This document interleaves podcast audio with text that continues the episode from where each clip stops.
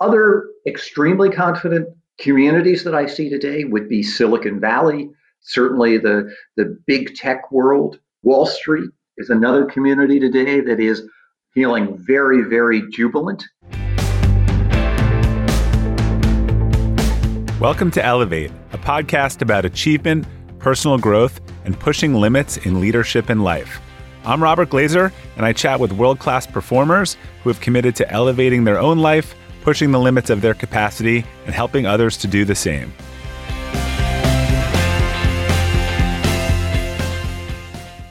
This episode was previously recorded and published on the Outperform podcast. I'm Bob Glazer, AP's founder and managing director, and today's quote is from the wisdom of Mark Twain, and that is History does not repeat itself, but it often rhymes. Our guest today is Peter Atwater.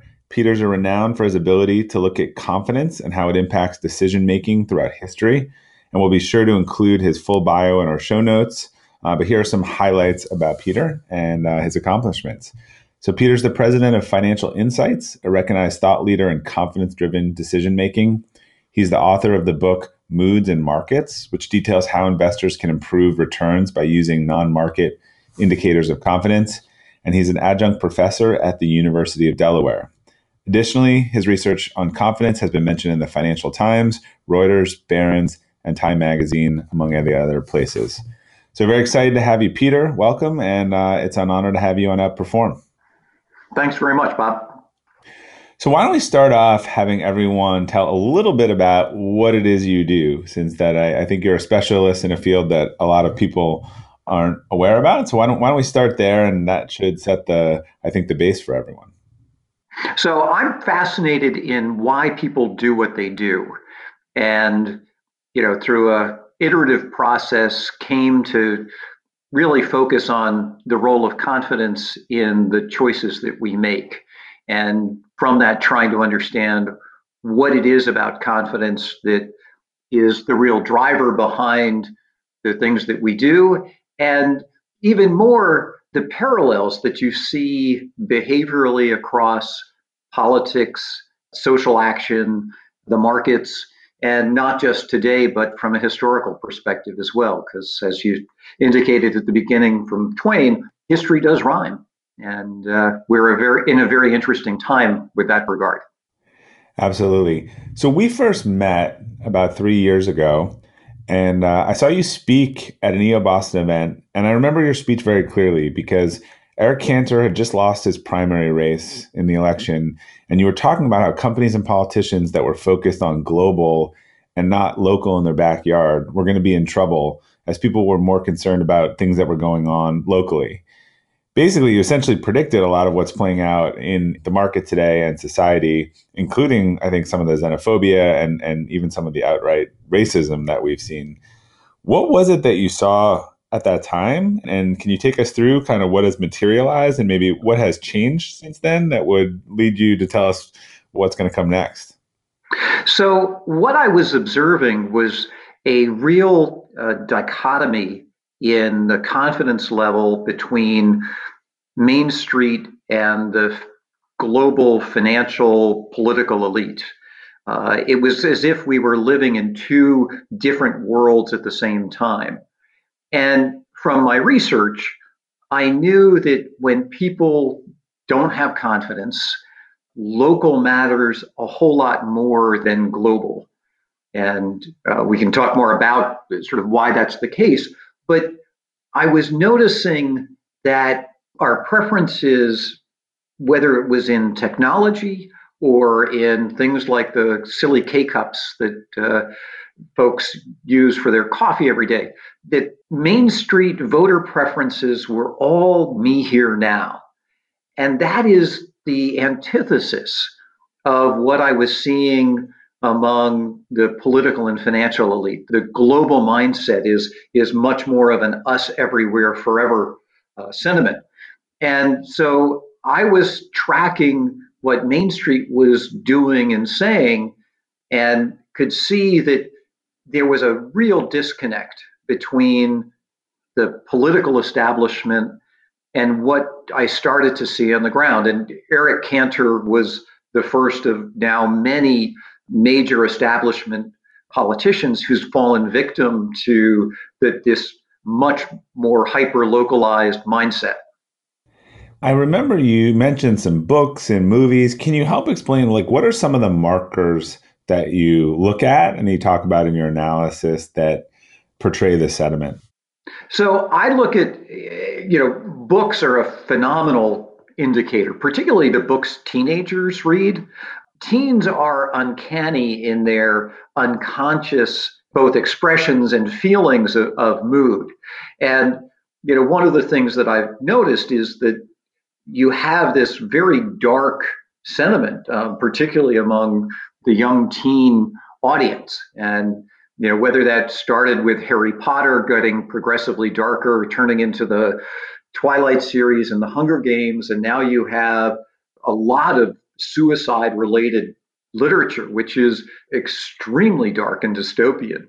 That is itself a, an indicator of mood more broadly, although you know people don't tend to look at that as a marker. Music does the same thing. You know, I always tell my investor friends, you know, you want to buy Adele and sell Pharrell. You know, dark music is something that we saw at market bottoms, and and light, happy bubblegum music is the things we see at the tops. It's fascinating. So, what is it about confidence that makes and I'm trying to think around personal and then in the in the business sense, is it that makes people just more more narrow and more closed minded, and they only trust things that they know and see? Is it? it, it I mean, I, obviously it affects risk taking, but can you walk through a little bit on how that would play out in sort of a personal setting, and then how how that would play out for a business in terms of the types of things that its customers are doing differently? Sure. So I think that the first thing folks should know is that confidence is cognitive. It is a cognitive state of being. It's almost as if our brain has hit that Staples easy button. Things in our minds, when we are confident, are very easy for us. And if you think about that, as confidence falls, our minds become much more stressed. And I'd like to think of it in terms of you know bandwidth. We only have so much bandwidth, and when confidence falls, the pipe gets clogged. We tend to overthink. Uh, things become more challenging for us cognitively, and as a result, we only can put so much through the pipe, and that forces us to focus on things that are only in front of us immediately. So things that have a local, immediate, personal aspect to it take precedent over everything else. Yeah, is that, so is that more instant gratification over deferred gratification? Absolutely, but it but it's not instant gratification sounds like it's a choice. This isn't a choice. This is a necessity. So when we're doing that, we have to sort of block out anything that's not in that immediate local horizon. And, and horizon is the word that I use. And so we, we need things, we crave things that are concrete. It's interesting.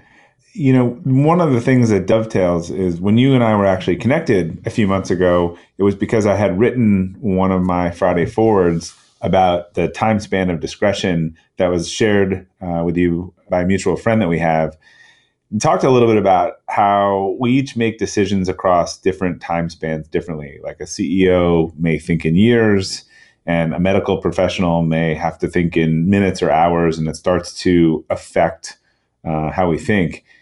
And I know when you reached out, you mentioned the concept of time span has a big connection to confidence, and that that relationship goes well beyond time. So I'd love to hear more about that relationship you know, one of the things that, you know, we focus on is on this podcast is how do you outperform? And then for a lot of business leaders, it's thinking about planning and strategy and, and that's what they do. Think about different time frames. So I, it was a very interesting point, and I, I know we we chatted about a little bit by email, but I'd love to hear sort of you go into that a little more.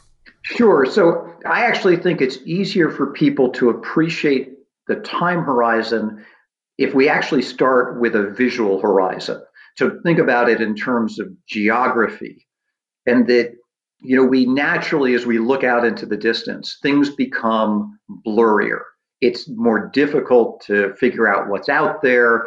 You know, I kind of know as I'm looking out into the horizon what might be there, but you know, the things that I can see vividly and you know in great detail are very close to me.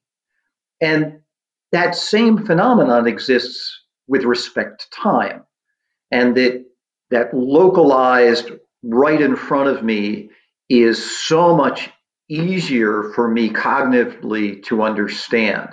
And that the further away I get in terms of time, the more I have to generalize and assume and extrapolate in order to have some sense as to what might be in the future.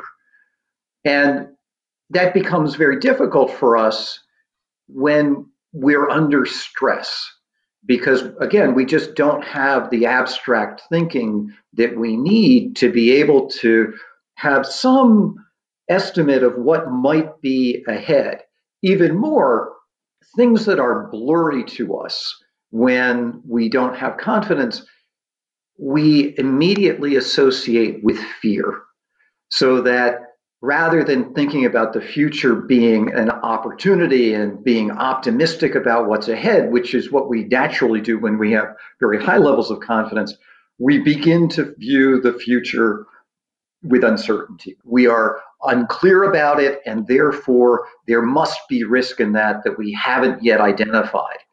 That begins to have a very clear and deliberate impact on the choices that we make because if I'm running a business and I'm focused on that me here now, deeply concerned, just hyper vigilant mode, I am not going to invest in the future. I'm going to be very focused on what I have right now and preserving it.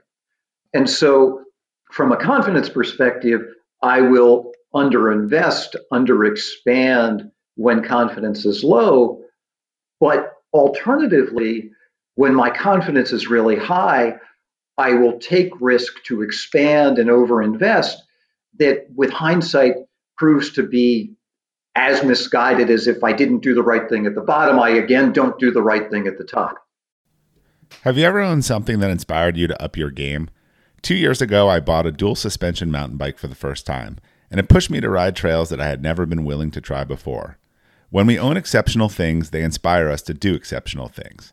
The all new Lexus GX has exceptional capability that will have you seeing the possibilities you never knew existed. Its advanced technology and luxurious interior mean that wherever you go, you'll never go without. The Lexus GX comes with available dynamic sky panorama glass roof, available front row massaging seats, best in class towing capacity, available 33 inch all terrain tires, and available multi terrain select. I've seen the new Lexus GX popping up all around my town, and not only does it have the capabilities to take you to new places on and off the road, but it's a great looking car. The new Lexus GX is ready to raise the bar for you. Live up to the all new Lexus GX, luxury beyond limits. Experience amazing at your Lexus dealer. When you're hiring for your small business, you want to find quality professionals that are right for the role. That's why you have to check out LinkedIn Jobs. LinkedIn Jobs has the tools to help find the right professionals for your team faster and free. LinkedIn isn't just a job board. It helps you identify and hire professionals you can't find anywhere else, even those who aren't actively searching for a new job but might be open to the perfect role. Case in point, last year I asked the CEO of a major ski resort how he got his job, and he told me that he saw it on LinkedIn and decided to apply. In a given month, over 70% of LinkedIn users don't visit other leading job sites. So if you're not looking on LinkedIn, you're looking in the wrong place. On LinkedIn, 86% of small businesses get a qualified candidate within 24 hours. Hire professionals like a professional on LinkedIn. The team at LinkedIn is also constantly finding ways to make the process easier. They even just launched a feature that helps you write job descriptions, making the process easier and quicker. Post your job for free at linkedin.com slash practical. That's linkedin.com slash practical to post your job for free. Terms and conditions apply. You know, it just occurred to me as you talked through that because you talked earlier about the dichotomy in that this is very specific to different segments of the the market or the population. I can think of right now uh, some parts that are probably in the me here and now, and then some other parts like blockchain and Bitcoin and other stuff yeah. that that are in the wildly optimistic. So is it is it sector dependent? Is it socioeconomically dependent? I'd love to hear which parts of markets or segments now are do you think are overly optimistic or overly cautious? So I, I think of it as herd dependent and what herd or herds you are part of.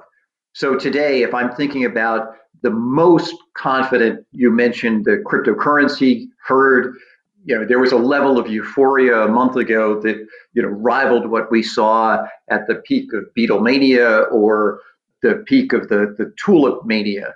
So that is a, a herd that has just been extraordinarily optimistic and, and confident. And the extrapolations that you saw in terms of projections of price for cryptocurrencies were phenomenal. Other extremely confident communities that I see today would be Silicon Valley, uh, certainly the, the big tech world. Uh, Wall Street is another community today that is feeling very, very jubilant. So, folks that have been very close to finance and very close to technology, and, and my God, when they intersect, you have this combustion. Uh, yeah, I mean, it's, it's just been a phenomenal environment. And yeah, I mean, so basically, they they can't see how anything could go wrong. That's the sort of no fear, and that the future is better than the present. That is a, absolutely right. You mentioned something when I first heard you speak about books and buildings. Can you talk a little bit about that? Sure. So, architecture is another way that you see confidence manifest. And, and I, I think it's amusing and interesting uh, the coincidence we're talking today. Amazon is about to open its headquarters and, I, and its new headquarters. And I encourage folks to go online and look at the the images of these these domes with lush greenery. Corporations, just like individuals, build castles at the top. You know, we saw that in terms of residential construction during the peak of the housing market, and we're seeing that in in tech corporations today. And I think it's amusing and, and relevant that Amazon and, and now Apple are out there having municipalities around the country bidding to have that next multi billion dollar corporate headquarters. So, architecture is one of the ways that we express our mood. And, you know, folks that travel to New York, you can see it in these very, very hyper tall, pencil thin uh, residential properties for, you know, multi millionaires, billionaires. In fact, it's called Billionaires Row, uh, 57th Street you know those are those are expressions of extreme confidence what are some of the historical examples? I remember you went through a few but where it really precipitated the end of a era. So architecture uh, certainly you saw that with corporations in in the mid 60s uh, if you walk along Avenue of the Americas, Sixth Avenue in New York, you can see, you know, one corporate headquarters after another for, for companies that many of whom don't exist, Union Carbide being, you know, most notable among them. But you, you see lots of examples in architecture, uh, the late 1920s, again, in, in residential architecture, you know, fabulous homes built you know, before that, you've got the Gilded Age, uh, travel to Newport, Rhode Island, and you know, that is just a, a living museum of the abundance of opulence in terms of architecture, as is, as is a place like Versailles. And how about the Roman Empire? Uh, you know, same sort of thing. We build colosseums. Uh, I actually recently had a student do a, a, research paper who who looked at sports stadiums and the construction of football, baseball, basketball stadiums is uh, very clustered around peaks and confidence. College buildings. I looked at my own alma mater and the clustering of, of college campus buildings all coincide with major peaks in confidence. And what about books? So, book topics tend to be uh, similar in that regard. Uh, business books are extremely popular at tops in markets. Uh, Jack Welch his book uh, notable at the top in 2000.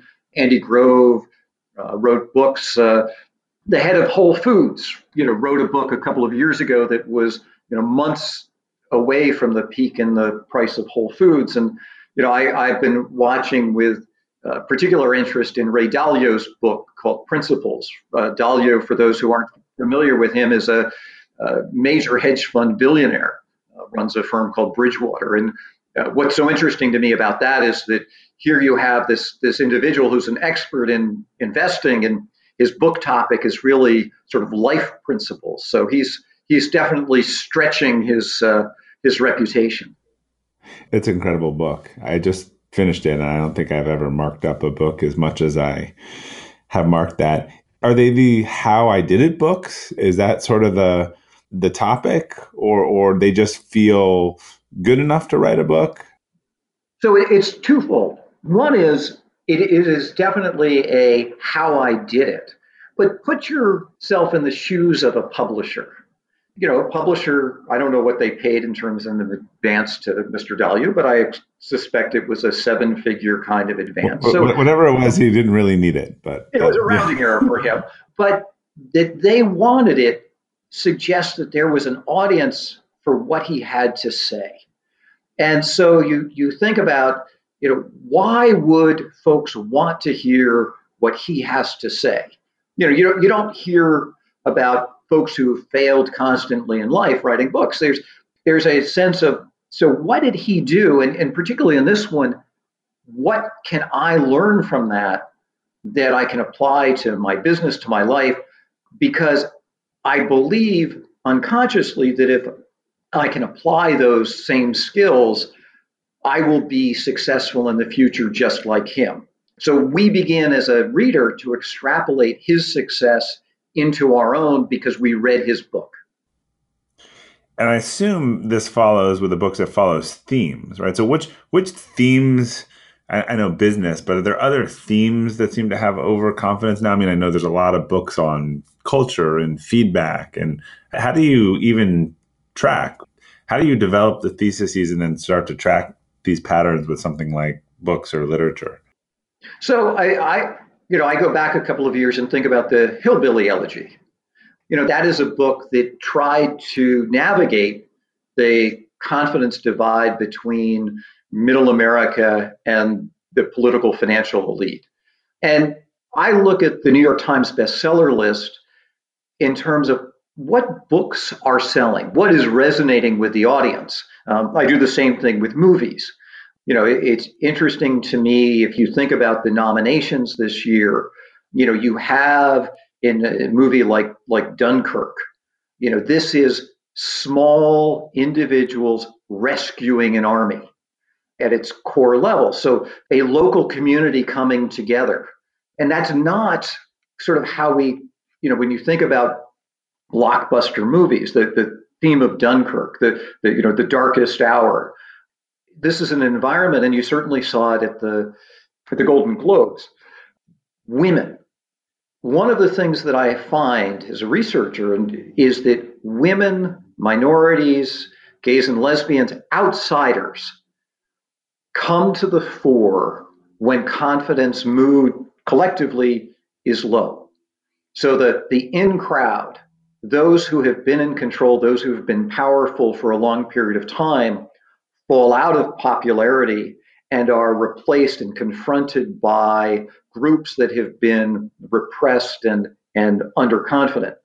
What's so interesting about today is that you can put in that crowd, you know, the middle American manufacturing class as well as women, as well as gays and lesbians, as well as communities that we naturally associate. Um, you know, the African American, the, the the Hispanic community, immigrants. So what is so interesting is that the in crowd here is a relatively small population. And now we're seeing tension among groups that view themselves to have been repressed, who are now trying to assert authority. And on the one hand, you see that in a group of white supremacists. At the same time, you're seeing it among a group of of women who have been you know sexually abused. So it's a it's a very interesting 1960s esque rhyme that we're experiencing uh, in real time today. I have so many questions to follow up on that. Let me let me start with one that goes back a little bit, and then I'll jump forward. So, if you were an investor, would you be shorting overconfidence and going long on underconfidence, betting on sort of regression to the mean over time? So, I think we've reached an untenable point where the owners of capital have been so rewarded relative to the employees of capital. If I could choose a trade, I would be long workers and short owners. So, is the successful, and, and I've seen a lot of these, I'm, I'm always. I'm careful of confirmation bias because I feel like this is a little bit of the crowd that I hang out with. But they're seeing a lot more companies and leaders who are sharing equity, being transparent, having more of a collectively run company? Is that what you think will take to be successful as sort of the company of the future? People won't want to work hard for the, the owners? Yeah, I think that what we're seeing is a migration from owner control reward going solely to owners to much more of a mutual relationship. You know, if you if you think about it at extreme, you know, the opposite is is a communally owned entity where employees benefit as as much as owners. I don't know that we'll get there, but I certainly think that the pendulum is going to move rapidly in that direction. And would you consider all the open source communities? That is essentially that, right? The open source software, even a lot of the blockchain and the crypto where where you trust the community more than a, a centralized person, right? Yeah.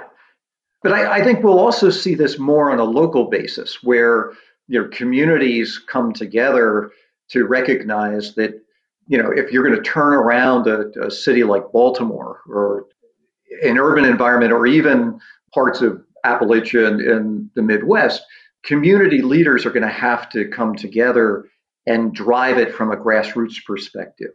And that that mindset of of local mutual rebuilding of, of trust is going to be a theme that I think we see play out a great deal. Hey, Elevate listeners. Whether you're selling a little or a lot, Shopify is the partner you need to keep the cash register ringing for your e commerce business.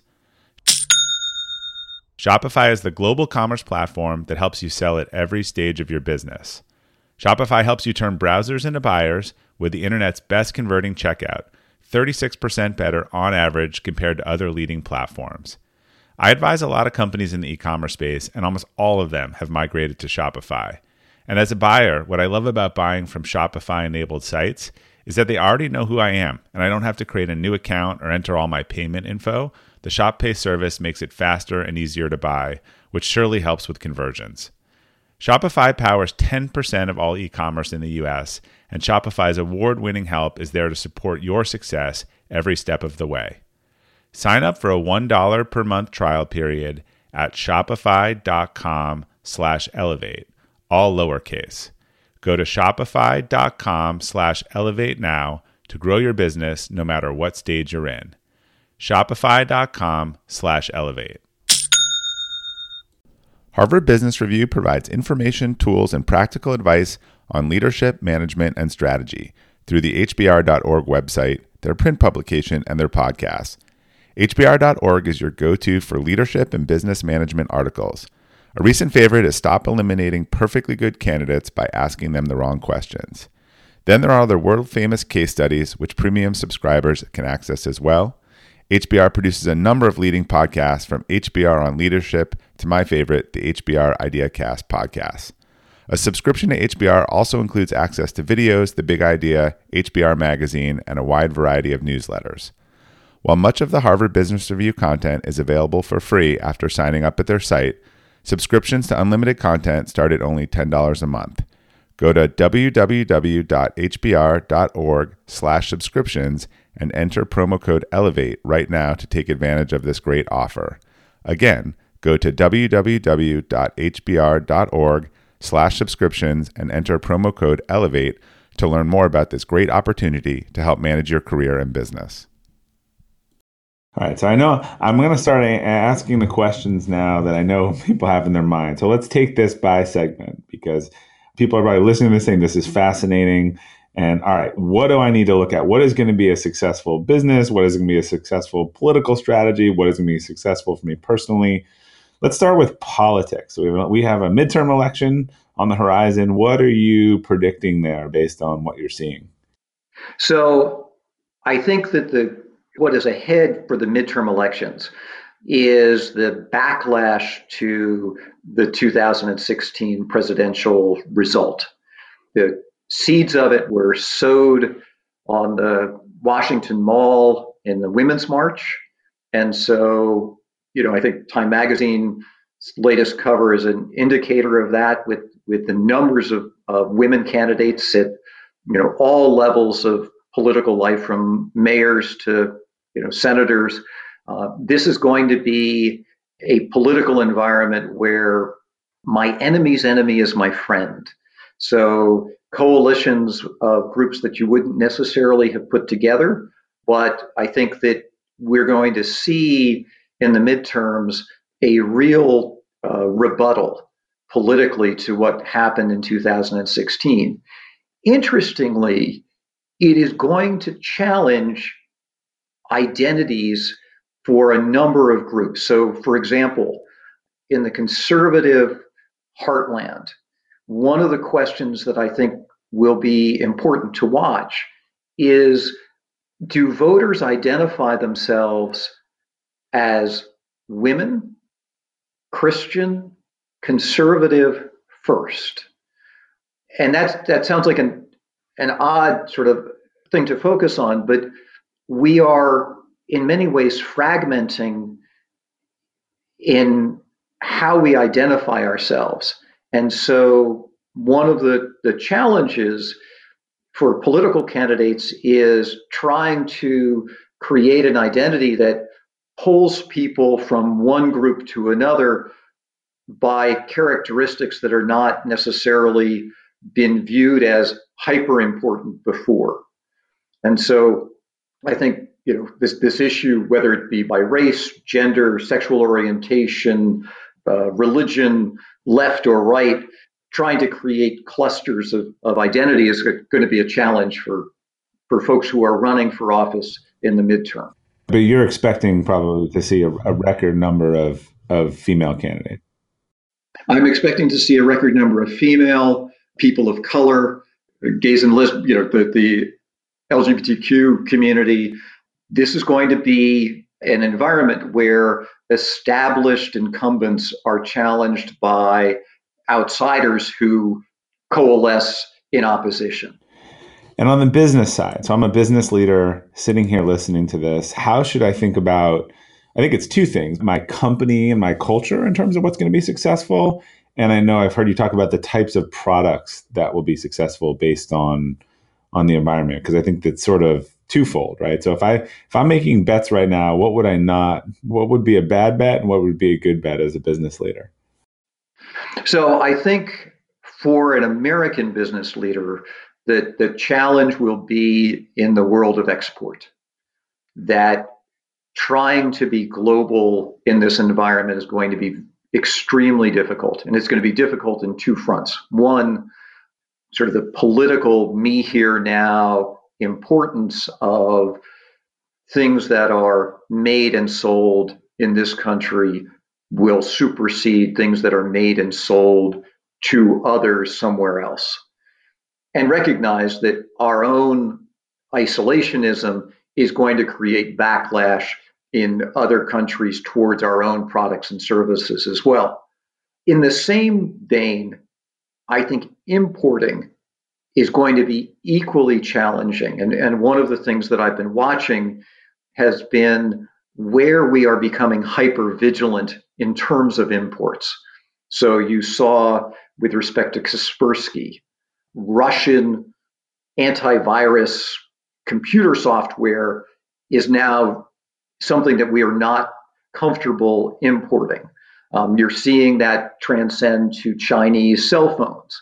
We're becoming xenophobic, not just in terms of people, but products too. We're also becoming sensitive to capital. You know, where companies are sourcing funds is becoming subject to scrutiny as well. So if you're a startup company getting money from Saudi Arabia or from China or Russia, is now being viewed in a, in a negative way. So organizations that are trying to navigate at this border between domestic and international, I think are in, in a very challenging spot because the mounting xenophobia is going to make it hard to hard on, on global capital and labor as well as uh, product flows. So you've not seen any reversal in the me here now trend that would lead you to believe it's going the other way. No, it, it, it is continuing to go the other way. In fact, you know, the, the fact that we're talking about building walls and are likely to have a bipartisan financial commitment to build a wall is just a, a clear indicator of that. Does that even break down in terms of you think of the growth of farmers markets, or I, you know, I'm a, I'm an American buying produce, and I'm more likely to buy grapes from Massachusetts than grapes from California? I think that is definitely. I think you're you you saw its first stab in terms of big ag versus local ag. Food is a is a phenomenal space to watch because how and what we eat is one of the first indicators of, of our mood.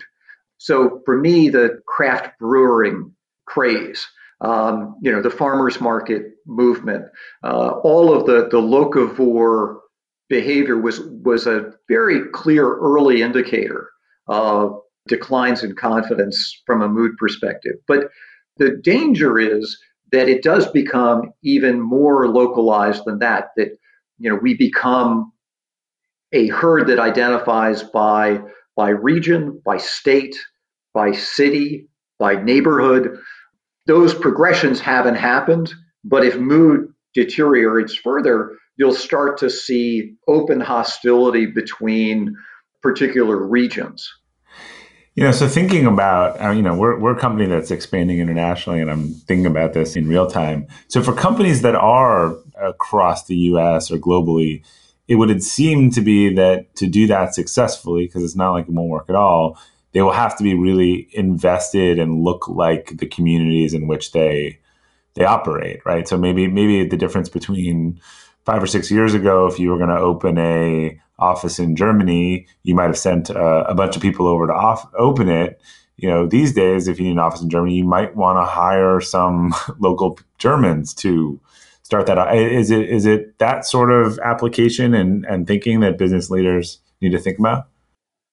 Yes, and, and in fact, you might even go so far as to make sure that it is a it's a joint venture or something that demonstrates local ownership, that it is structured more as a partnership than it is an outright expansion of an American company. Because you do you you will need to be able to be authentic in what you say and how you market yourself and position yourself in this environment. And I think folks should anticipate an intensifying level of scrutiny.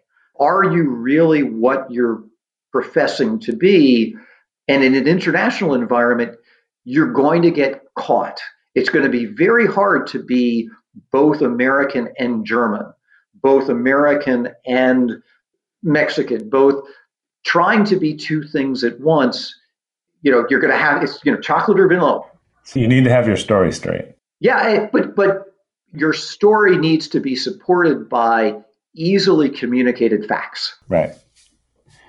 And what about products? Because I know you went into that level. What are the product types of products that feed more towards. I know you mentioned K cups, but the the here now and and less about uh, about the future. Because if I think about something like global warming, where people are really starting to worry that we've got you know irreversible long term damage, and it, it seems like a massive commercial opportunity for people to jump into, and in, in the not too distant future. However, then there's what do I want to eat today, and how easy can it be, and I don't care what impact it has today.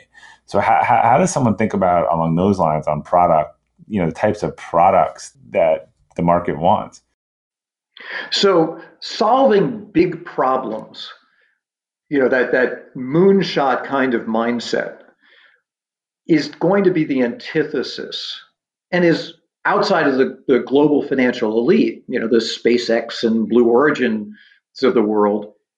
The mindset is solve my problem that I have right now.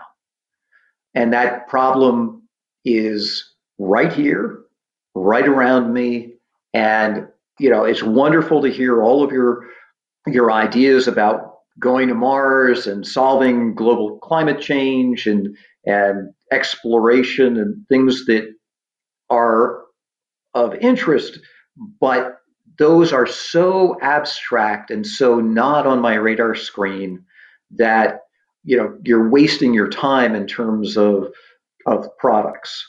That's why everyone goes to Twitter with their service complaints because they need a instantaneous response. Yeah. Now, now the danger, whether it's Twitter or Facebook or Google, is that you know the the the social media space in the last year. There's been a dramatic change in sentiment. We are increasingly suspicious of the power and control and uh, the, the data privacy issues around you know the, the big data companies. And so I think for folks that are trying to leverage social media, they need to be cognizant of the fact that you're going to see an acceleration of people signing off of those platforms because they are concerned about what do people know about me that I really don't want them to know. Yeah, that's interesting. I want to take. I'm still. I'm fat because I'm trying to think about how to apply this. So I want to. I want to come back just so it's really clear for people around the around the thinking, particularly on the problems that they're trying to solve. As a last question, let's come back to the global warming example. There, there are real consequences now for people on some of the stuff that is going on related to, we'll say, climate change and weather. And people, other people saying, look, we really need to do some stuff fix some things in the long term to stop more of these short term consequences. Can people make that connection? Because there isn't there is a now to it, but the solution isn't now. The solution is more complicated. And and I know there are a lot of business focuses on sustainability and that message. I, I'm curious how you you interpret that. Bob, I take no comfort in in what I'm about to say, but from a business perspective, I think that the opportunity is in coping with the symptoms as opposed to trying to address the fundamental cause. So, if you think about the consequences of climate change, where are there going to be obvious business opportunities that come about because of that? And how do I take advantage of it? Because our willingness to invest strategically is declining by the day. So it is better to be a, a cleanup crew company than a dam building company. Exactly. Yeah. Sad but true. well, Peter, I, I feel like we could we could go on uh, forever. Uh, your work is really impressive, and I just wanted to thank you for taking the time to share your insights related to confidence and how business can use indicators of confidence to outperform in their markets, which is what we're we're always interested in. So to our listeners, we'll include a link to Peter's company, Financial Insyghts, as well as links to his Twitter and LinkedIn posts so you can keep up to date on his perspectives. And speaking of perspectives, we'd love yours. If you could enjoy this episode or outperform in general, we'd really love your feedback and please consider rating it on iTunes and or writing a review. So, in the meantime, thanks for listening. Keep outperforming. And Peter, thanks so much for joining us today. Thanks very much, Bob.